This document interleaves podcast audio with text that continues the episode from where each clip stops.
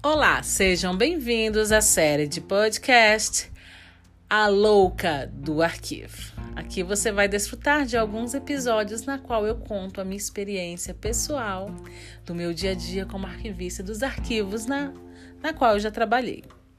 E o episódio de hoje se chama Quem mexeu no meu arquivo? Meu arquiamigo, deixa eu te dizer uma coisa.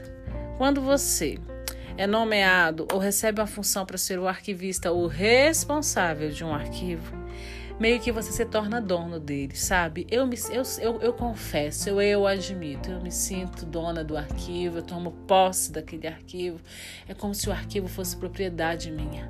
E eu tenho ciúme, sim, quando manuseio o arquivo, principalmente se for uma pessoa estranha que não tem nada a ver com a equipe do arquivo, dos serviços de arquivo. Eu fico louca quando alguém mete a mão no meu arquivo sem a minha autorização. Eu sei que eu não deveria pensar assim, nem agir assim, afinal de contas, os documentos não são meus, não me pertencem, aquele arquivo não me pertence, mas é assim que eu me sinto.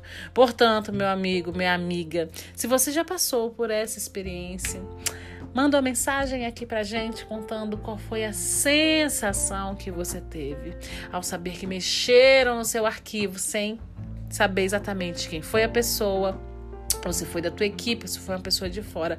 Porque eu vou te dizer uma coisa: quando mexem no seu arquivo, você sente até o cheiro da pessoa estranha. Então, se você gostou desse episódio, compartilha e envia para os arquiamigos que também desfrutaram dessa experiência. Até a próxima, pessoal!